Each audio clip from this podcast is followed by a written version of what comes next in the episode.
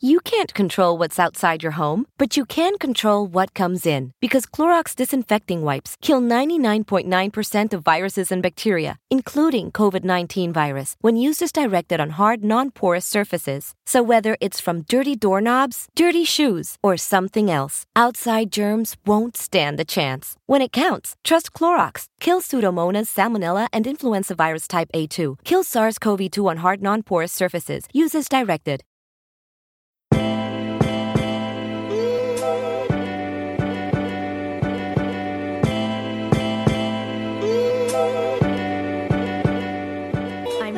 Pittum, a creator and entrepreneur. And I'm Danielle Alexandra, a stylist and content creator. And we are, In, case, you haven't heard podcast, we're giving you the behind the scenes and an inside scoop of what really goes down. so you know exactly what the fuck is going on.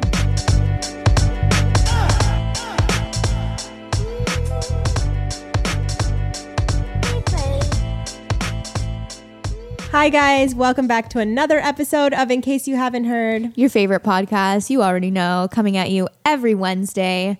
Thank you guys for tuning in again. And don't forget to rate and subscribe. Five stars, leave us a review. It We- really helps us out. it helps us out, it helps us get noticed. And that's top you of want those for us. charts. so we hope you guys are having a good summer. Danielle and I have Yes, been enjoying the sunshine, getting a little tan, tan. I've been relaxation. Yes, all of the above. If you guys are Maybe working, summer Fridays now. Summer Fridays. Yeah, when you take Friday off for the summertime. You know what? I have heard. I don't or know not where- Friday off completely, but the afternoon. Well, I've heard that there's you know some jobs or some places where they've implemented. I guess some companies is what I should say have implemented working Monday to Thursday and not working Fridays and having that extra day off. Actually makes their employees more productive in that four day period because Friday is always like either like half of a write off or people are just like not in the mood as much. So I feel like eliminating it completely could be super effective for some some businesses. Maybe I should start doing that. Yeah. No, we work seven days a week, so that's the difference here in the entrepreneur entrepreneurial space or whatever you want to call it. We're going to jump right into today's episode. We will be interviewing Rosa Halpern. She is the founder of By the Namesake, which is a custom leather namesake brand based out of Toronto.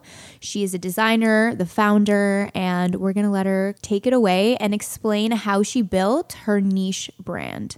So, Rosa, why don't you tell us a little bit about how you got, you know, into creating your your brand?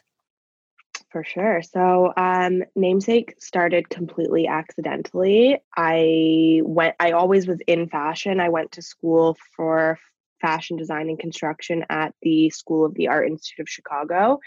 And then I, I graduated school and I moved to New York and I was working in New York and the company that I was working for at the time dissolved. And I kind of took it as a sign that I should change where I was. I was a bit over the New York fashion scene, and I uh, moved back home to Toronto to save money to move to Europe. And while I was living here, a friend of mine asked me to make her a leather jacket. She was an athlete with really broad shoulders, and she's tiny but had really broad shoulders, so she couldn't find a jacket that worked for her. So I made her a jacket, and then, you know, a few more friends wanted them, and a few more friends wanted them. And before I knew it, I had like a 25 person wait list looking for custom leather jackets. And at the same time that all this was happening, I was working retail as a manager and I was doing assistant buying. And something I noticed in both of those positions was that leather jackets tended to be one of the items that sat on the shelf and had a hard time moving. And the feedback I heard was, oh, this jacket would be perfect if, or this would be the greatest leather jacket, but I don't like the belt or whatever, you know, like there was always something off. And when you're investing in a leather jacket, you want that perfect, you know, style for you because it is more of a luxury price point. And so, yeah, the two stars kind of aligned. I was here, I was noticing that leather jackets weren't moving. And then I was having all these people who were approaching me looking for custom leather. And, you know, one thing led to another. And here we are. It's interesting how leather jackets are, they have that luxury price point, but it's an everyday wear item. So that's why customizing your leather jacket is so genius. And because people want to invest in the piece but they also want to wear it every or you know they could wear it every day so it needs to be durable it needs to be well made it needs to be like fit to your body and fit to your body why, yeah. Uh, customization is so key in this so why leather? I mean it seems like it kind of was a fluke and something that just you produced because there was a need for it but does it go any deeper? For sure i kind of fell into it because there were uh, people were approaching me but also it's always been my personal style like i've worn a, i've always loved leather jacket and always loved kind of like customizing my own before I was actually making them. And in terms of the material, there's a certain like materialism to working with leather that I absolutely adore.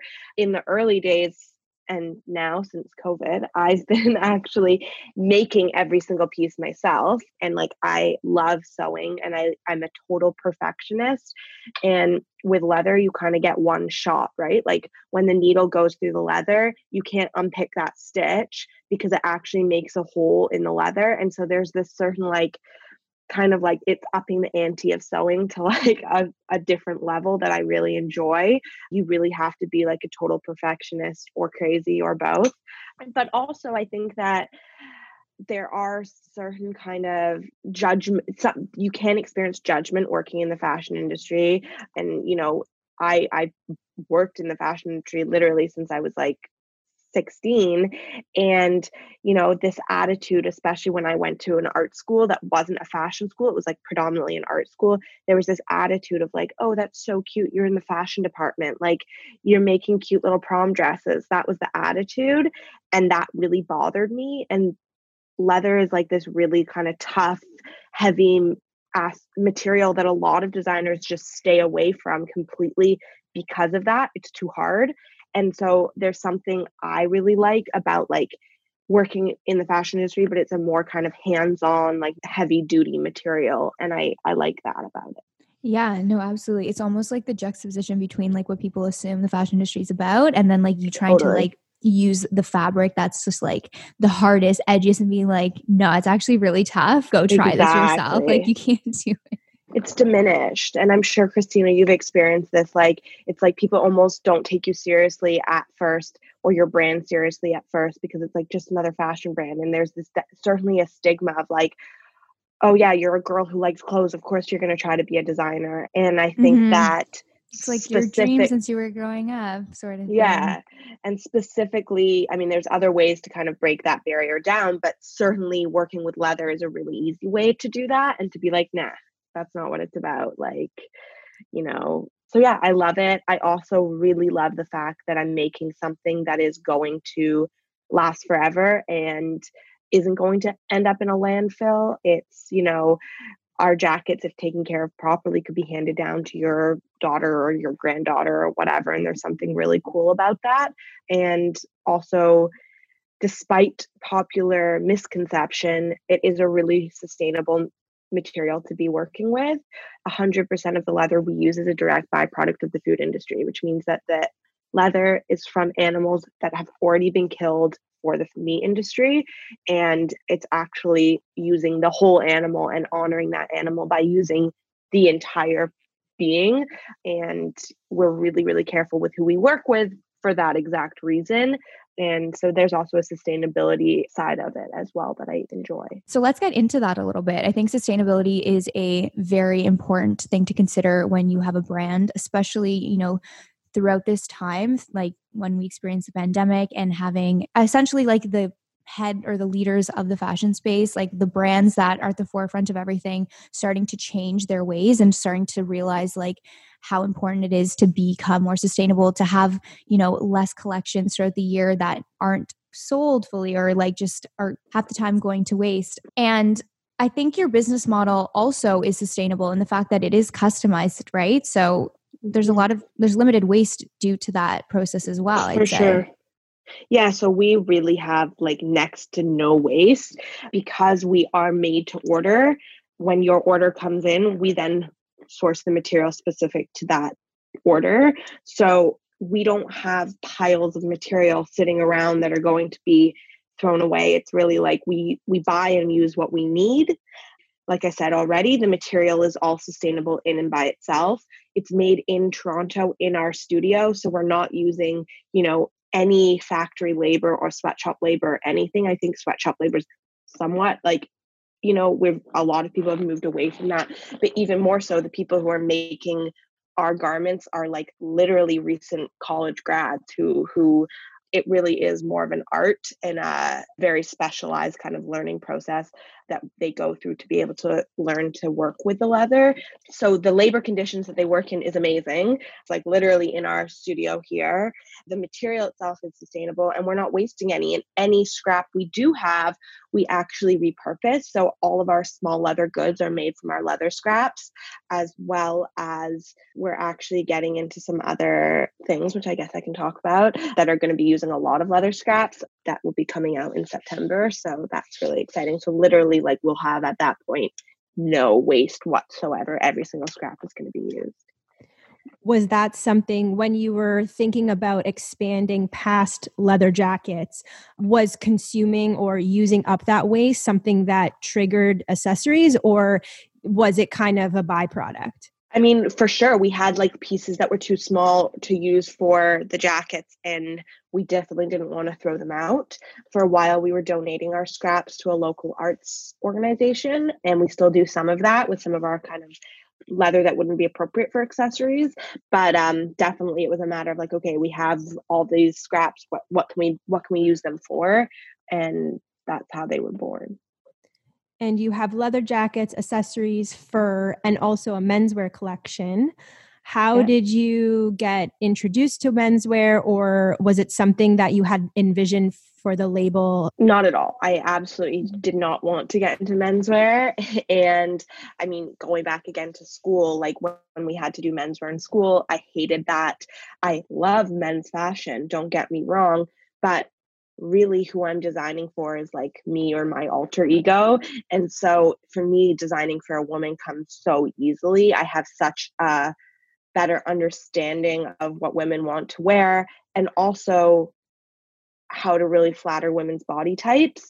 I do all the patterning in house, which means I'm coming up with all of the actual like silhouettes and patterns and fit and everything. And patterning for women came so easily to me because I fully understood the curves and the you know way our bodies move um and for men I just felt less inspired. I also felt a little less inspired in terms of creatively what I could do because I'm not, I, you know, we are an edgy brand, but we're not an avant garde brand. And I think a lot of women are willing to take more risks and and dress a little bolder. Whereas for a man they have to be really out there or really avant-garde to want to go that extra distance.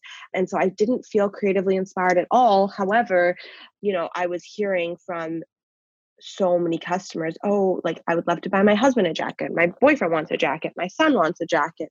And at a point i kind of was like as a businesswoman i'm i'm losing money and I'm cutting mm-hmm. off half my clientele. And so truly men's came as a business decision more than anything. And I think that as a creative entrepreneur, you're always kind of fighting your inner creative and your you know the business side of your brain and you're going back and forth and it's it's a push and a pull and that being said i love our menswear collection i think it's awesome i was able in terms of the production and kind of like how I'm how I was working with the patterns, I was able to make it a lot more streamlined um, because I was three years into the business, and so all the mistakes that I had made in the beginning when I was developing the women's patterns, I was able to kind of like make sure I did them correctly. And it's been interesting though because since launching our men's, they've our men's jackets have actually been incredibly popular with women. So we sold a oh ton God, of yes, like the oversized. Yeah, so into it. Part that's part of the like aesthetic right now. It's funny because you know I did all this to attract a new customer. And what i ended up doing was like i have of course have some new male customers but i would say the majority of our males men's jackets have actually been to women to women. So it's kind of funny. Oh i guess God, i'm still designing awesome. for the woman at the at my heart right? Yeah yeah. Well it's like again you said before it's like balancing what you want to do but for your business but then like what your customers want. And then you're like okay i'll lean into that a little bit more what my customers want. And then it's just bringing right back to where you wanted to mm-hmm, be anyway. Mm-hmm. So it worked, yeah. it worked out really well for you. I also was just going to say we do also have custom pants as well, which is new for us. Yes, so when you were listing amazing. our different collections, cool. we do custom pants as well, which was a new a new thing we added last fall and we are going to be launching another new collection of more like lifestyle pieces as well. That's amazing. So the first time I heard about you was through like two people had mentioned something about custom leather jackets, but I think they and they mentioned like by the namesake. And I remember they were telling me like something about it not being in Toronto. So I actually thought it was like based out of New York or something. And then, I mean, I've been following Danielle Bernstein for a while. So then I saw like your color swatches and your leather swatches in her story of you like visiting her in New York and, you know, her customizing a jacket. I think she probably got like the mode cropped as one of them. So, how has an experience like that and like influencer marketing really kind of played into how your brand has grown in a short period of time? I mean, it's been huge. Danielle, in particular, has been massive for us. She's been a huge advocate of the brand like since day one. And, you know, at this point, she probably has like I don't know, seven or eight jackets. And she's, she, she, definitely has popularized us a lot, specifically in New York, um, because a, a lot of her following is in New York. And she's been amazing, both as an influencer, a supporter, as well as as a friend. Um, she's pretty awesome. I've had other experiences with influencers that haven't been so great. And I think that ultimately the reason that my relationship and and with Danielle has been so great is because genuinely she loves the brand to the point where she was willing to kind of jump on board with the brand day one when I had no one wearing it and it was a complete unknown and she just got it. And I think my other experiences with influencers that haven't been so great have come down to the the kind of point that it wasn't they didn't get it and it wasn't within their natural wheelhouse and Danielle is is my customer. She's, you know, edgy but feminine, New York cool girl and that is my customer 100%. And there've been times where I've been like, okay, I I have the New York, I have that customer already. I want to go after like, you know, more like I'm using this as an example, like the southern belle type girl and try to attract that customer so i've worked with a influencer who kind of maybe more has that demographic and it hasn't worked as effectively for me. And i think it's because that's me not trying to be true to myself and the brand. Mm-hmm. and so it's like if i follow the brand and follow what is true to us it's always much more effective than when i'm trying to stretch. Of course we have to stretch somewhat to grow but in terms of thinking you know when we gift an influencer jacket for example which we very rarely do that's a huge gift. We're not gifting a bathing suit that only costs 20 bucks to make. We're we're we're gifting a jacket that retails for over $2000 so we really have to be very very very specific and careful and that's something i've learned through successes and failures. That's yeah. a huge tip, uh, especially developing your brand through influencer marketing is being true and authentic and partnering with people who genuinely like your brand and will promote and advertise for free just because they mm-hmm. love it so mm-hmm. much. I think that authenticity really shows. And that's a great takeaway for anyone who is looking to build, build their brand, brand yeah. develop their brand through influencer marketing is is look for people who authentically align with what your brand stands for and genuinely loves your product. Exactly. And also offering, you know, something we do instead of gifting is we offer an industry discount often. And so that kind of thing is for that influencer to be like, okay, I love it so much, I'm willing to spend money on it, makes me more willing to give a more generous discount because it means that it's going to be an authentic partnership and you know really really work whereas like the last thing i want to do is put something in someone's closet that they're not going to wear and that is is is not a leather jacket like you said at the very beginning is meant to be worn every day and part of the reason that my partnership with danielle worked so well is because she goes for the namesake jacket every day because it's her favorite jacket so she'll wear it organically over and over and over and over again rather than wearing it once for a photo and then putting it in the back of your closet Yeah, absolutely. So you've done a few pop-ups over the past year specifically. I think you did a lot last year. For example, the one that you did in New York in I believe it was September. How like do you would you say that you know because of the popularity of your brand you know through danielle and through some other influencers there you had such an incredible turnout at the pop-up i mean i was following your stories and i just saw like I mean, I swear every influencer there probably, I don't know if they were buying jackets or just popping in, but regardless, I think that really helped with exposure. And as a small brand, you know, having pop ups, it's like always about getting the word out there, right? And it's like, how do mm-hmm. I do this? Do I run ads? Do I get a PR team involved? Like, I don't know what the steps are. So, pop ups are like a massive part of our business model. And in fact, you know, we probably, that's probably our highest kind of revenue producing thing is pop-ups more than online more than anything more than our studio here we really rely on pop-ups and something that we've been i guess practicing the last few years is what pop-up model works best for us and so the specific pop-up you're talking about in new york was our first time doing a pop-up completely by ourselves and what i mean by that is normally we partner with a store so we'll go to the store and say hey you know we or the store will come to us we want to pop up, we bring all of our stuff, we set up within their store. The store is responsible for bringing customers to us, and in exchange, they take a cut of our sales. We've done that in New York prior to our November pop up. We had done that twice in New York. So we already had started building a kind of customer base in New York through doing pop ups with other stores. We got to a point where our last pop up in New York was so effective that the store made a lot of money off of us, but okay. It was all our customers. Like mm-hmm. everybody was coming because they knew us through social media or this or that. And we got to the point where we we're like, okay, why are we giving away so much of our money when we could kind of just do this ourselves? And so our pop up in New York, we rented the storefront for a week. We rented all the furniture. We did the decor. We did everything ourselves, which was incredibly expensive upfront because New York real estate is insane mm-hmm. and furnishing and staffing and everything. But in the end, we ended up not just keeping more profit ourselves, but more importantly, we were able to create an entire environment that spoke to us as a brand. And so the artwork on the walls, the way it was decorated, the little things that we had, you know, were me, were were what we are all about.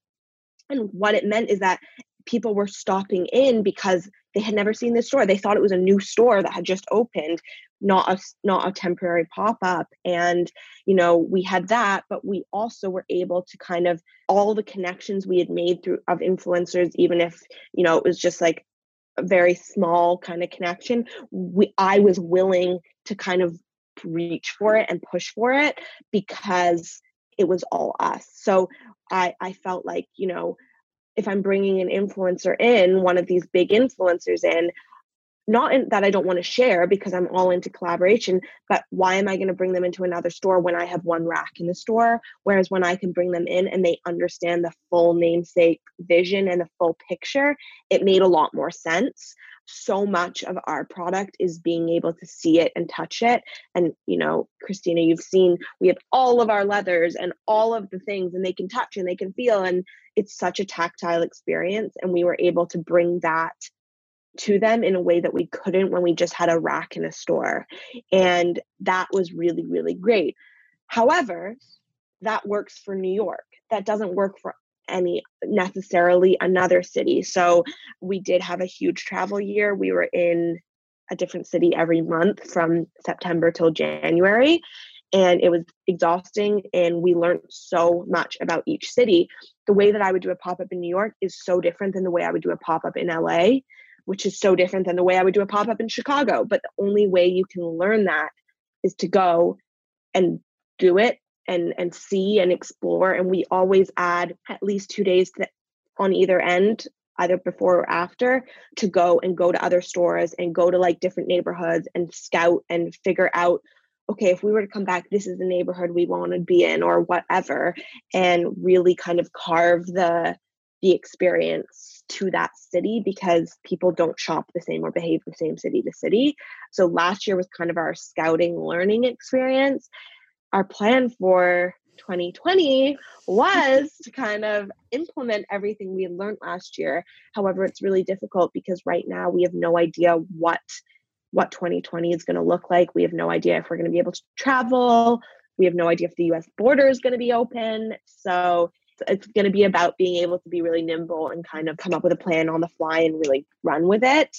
I imagine your experience in retail really helped you have that idea of not every city is going to be the same because you know not every just because you're carrying the same things doesn't mean it's going to sell the same way when you're presenting it to a different audience so that's really a tip for people out there who want to get into the pop-up game and there may be a heavy upfront cost, you also have to think about all the other things that you're accomplishing. You're not only providing a pop up, but you're really doing silent advertising, you're networking, you're building a community, you're making your presence known in that city that you may or may not have had a customer base before. Yes, maybe pop-ups have, you know, a heavy upfront cost. However, don't even think about it as I'm going to sell this amount of product and get this much in return, but think about it as how many other things you're investing in. You're investing in PR, you're investing in your, you know, you may do photos and advertising, content. content. Yeah. Um, there are so many other things involved. And to follow up on that, I think that you learn more from the pop-ups that go badly than the pop-ups that go well. And yes. I think that's actually like a experience in business in general. Like you learn more from your mistakes than your wins because you learn what to do next time. And when everything goes well, you're just like, oh my God, it was amazing. Whereas when things don't go well, you have to really sit back and say, okay, why didn't that work? What do I need to change? And, you know, we've had pop ups that were amazing. We've also had pop ups that were complete busts. And we really, like you said, instead of those pop ups concentrated on making connections, on content creation, on things like that, because you're in it you know what are you going to do? You have to you, you've got to pivot and make it work. So i think that's great advice.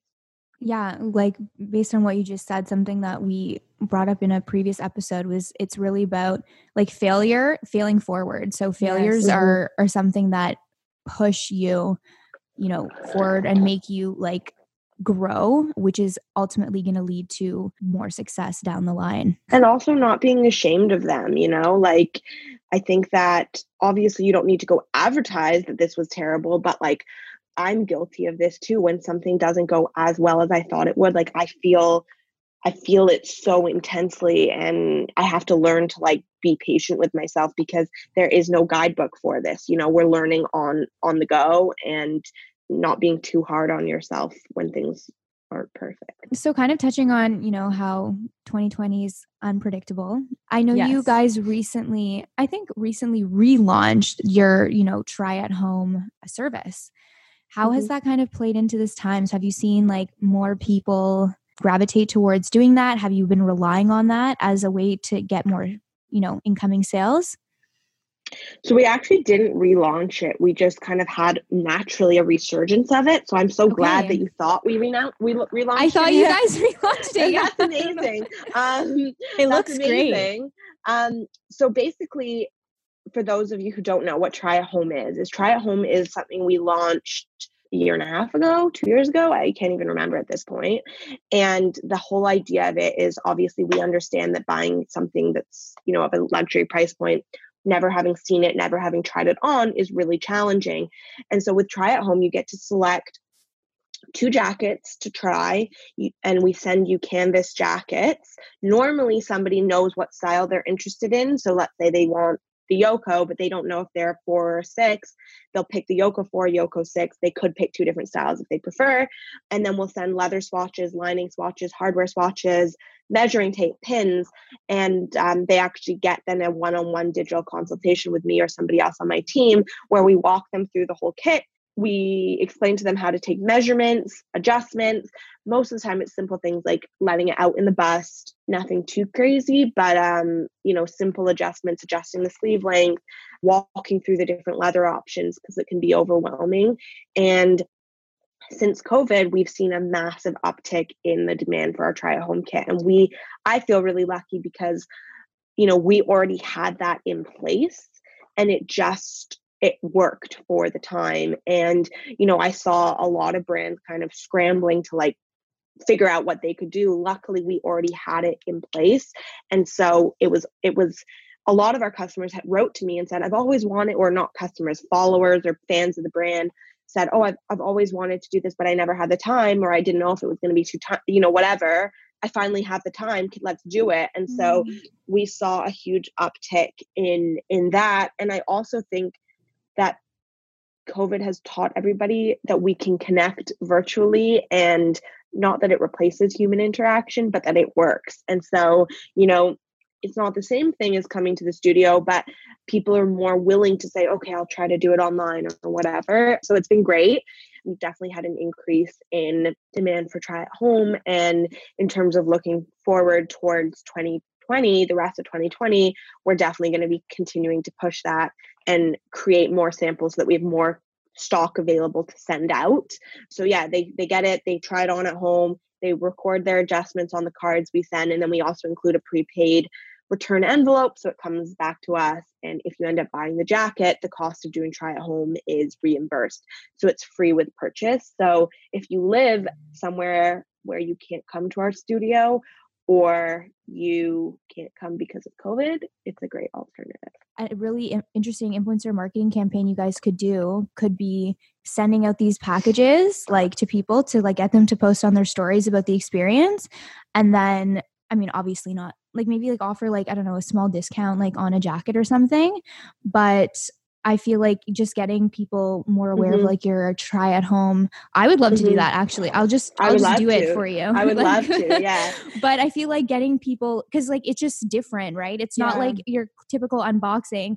And I think if like enough people are kind of talking about it, a low cost of investment i think you shipping them out obviously and getting them yeah back, so it costs but... 85 yeah for us we just have to make this more stock because something we've run into now is like we only have a certain number of and and you know let's say this, this one's already out we have to wait for them to send it back right, to us before right. we can send it out again so that's kind of what we're concentrating on right now is especially in our popular most popular sizes making sure we already have duplicates but making sure we have three or four but i think that's a great idea and i would love to send you one before maybe maybe before you leave it is great and and we were lucky that we already had that and something that we already were doing, but that we definitely want to do more of is concentrate on online. And I would classify try at home as online, but it's an mm-hmm. online experience that translates IRL. And that is that's pretty cool because I think a lot of experiences just stay virtual and to be able to kind of cross the the line is cool. But yeah, great idea. Thank you. Something that I'm curious about is how did you come up with the styles and the names for the styles? There's such iconic names. yeah. Um, so let's get into that. So I'm named after Rosa Parks and Rosa Luxemburg, who are two amazing, strong, badass women to be named after. And I've always been in kind of inspired by that idea of like, those are my namesakes. I need to live up to their legacy. That's the kind of the whole idea behind namesake is that each of our styles is named after someone who's changed the world or left a powerful imprint on the world in some meaningful way. And the idea is, you know, you you put on your leather jacket and you get to be whoever it is you want to be Grace Jones or Yoko Ono or Frida Kahlo or you know now we have our men's jackets as well. And so I I really think that more than just being a, cool jacket you really take away from it this idea that you're carrying carrying a bit of that woman with you. When you get your jacket, it comes with a little postcard about that woman as well, or whoever it was your jacket was named after, just to kind of inspire you to join that group of amazing, powerful people. And I think, especially in times like now, it's really important to remember kind of those people and strive to be a namesake and be be someone who you're who you would want to have a jacket named after one day it really ties together the personalized and the customized element of everything from start to finish with the finishing touch of you know reading about the woman behind your jacket or what your jacket was named after. I find it to be like just the bow on the present. Yeah no for sure. So you have you know women's wear jackets you have men's wear jackets leather accessories leather pants. What is next for you guys So we're really excited that we are actually moving our studio um, to a new location that is going to be much bigger and better. And it's also going to be open to the public. And so the exciting thing about that is it allows, right now we're open only by appointment. Our new studio is going to be both a studio and a showroom. And what that means is that people can kind of stop in and actually see things being made. And we have a separate area that is a showroom that's also going to be for lifestyle pieces.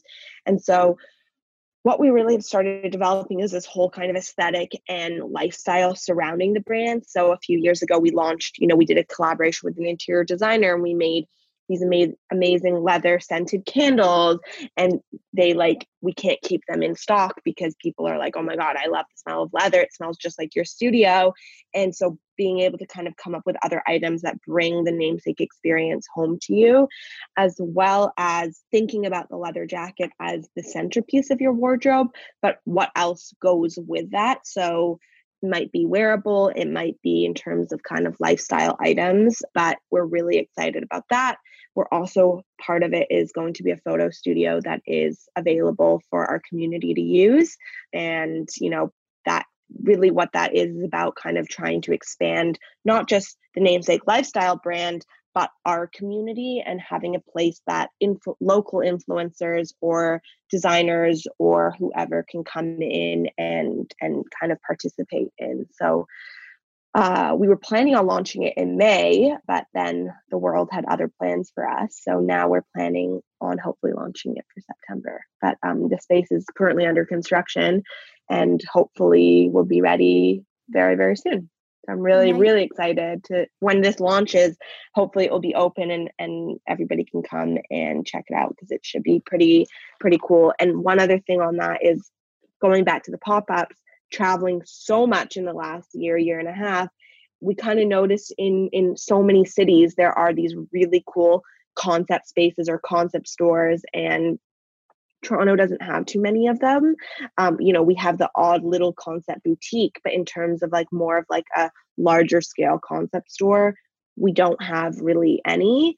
This is kind of my tiptoeing into that that territory, and I'm definitely going to see how it goes and test the waters but that's kind of the direction that we're we're trying to take things. We've also talked about that before uh, how toronto is lacking that artistic element that concept stores bring to a big city or just cities mm-hmm. in general.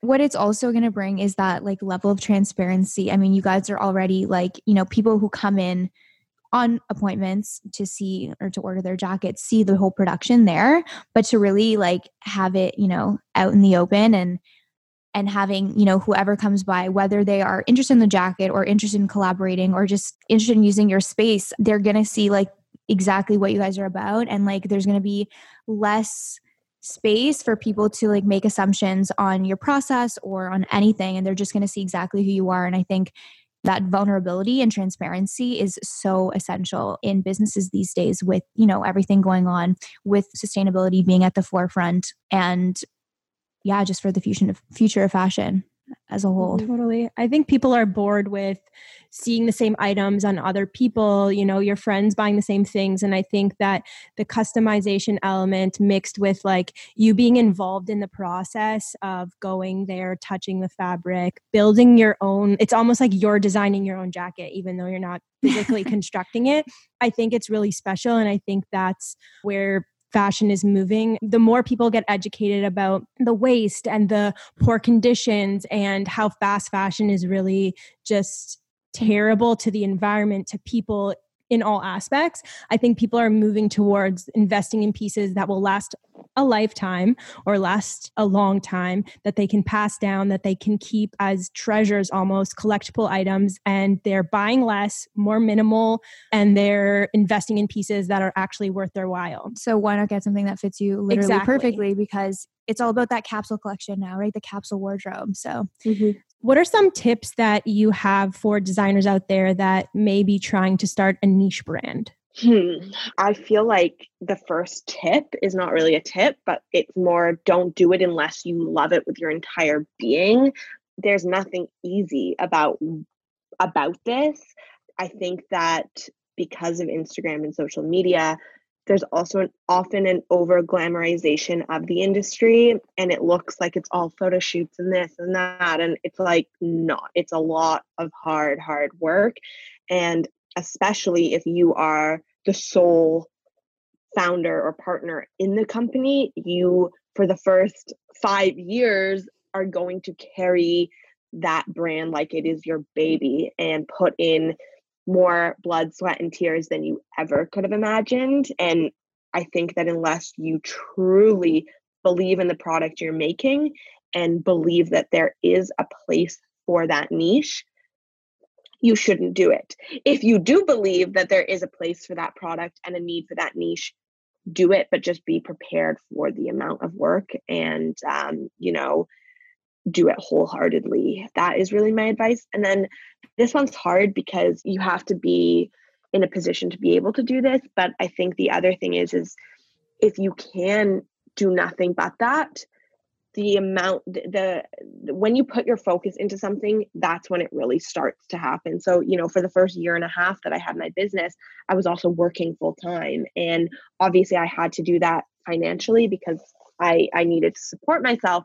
But when I finally was able to put my entire focus into namesake, that's when things really started happening or shifting or changing for me. And I think that you don't necessarily need to not be working or doing anything else, but then mentally pour everything else into it because things aren't just going to happen. You have to really, really, I guess it's all the same point. Be prepared for hard work. mm-hmm. Something we like to ask on the podcast are, you know, assumptions about the space, about, you know, whether it be being an entrepreneur or whatnot. What are some assumptions that you had? I mean, other than it's way harder mm-hmm. and, and, takes way longer than you would expected that you had about getting that I prior had. I mean, yeah. for me, I didn't like I said, I, I literally got my first internship in fashion at 16 and was sweeping the floor of a sewing room for two years before I was able to do anything. And so I don't think I really had, and from that, you know, I interned for free for almost eight years, like for different designers, which is insane.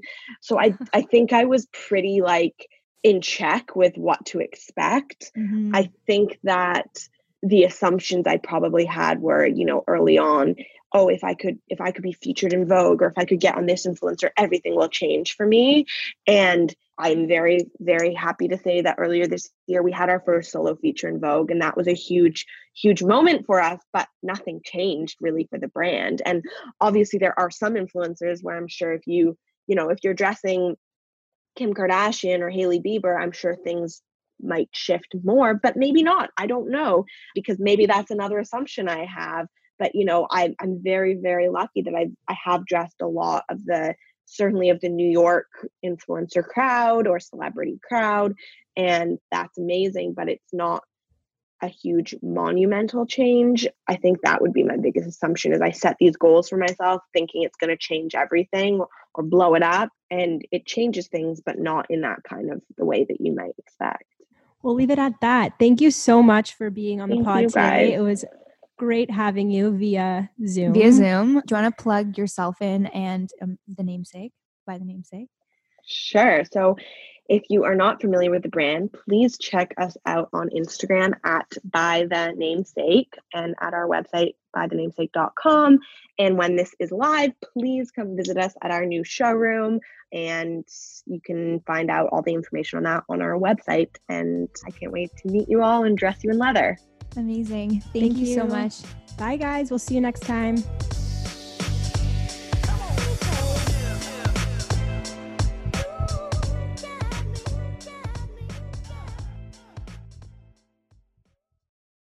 Whether you have your own bathroom or you share one with your family, a little extra help keeping the bathroom sink, counter, and mirror clean goes a long way. And Viva paper towels are for the long haul. They're two times more durable when wet compared to the leading value brand, and they clean like cloth, helping you keep the surfaces in your bathroom dry and fingerprint and toothpaste free. For an exceptional bathroom clean, there's Viva paper towels. Visit vivatowels.com to learn more.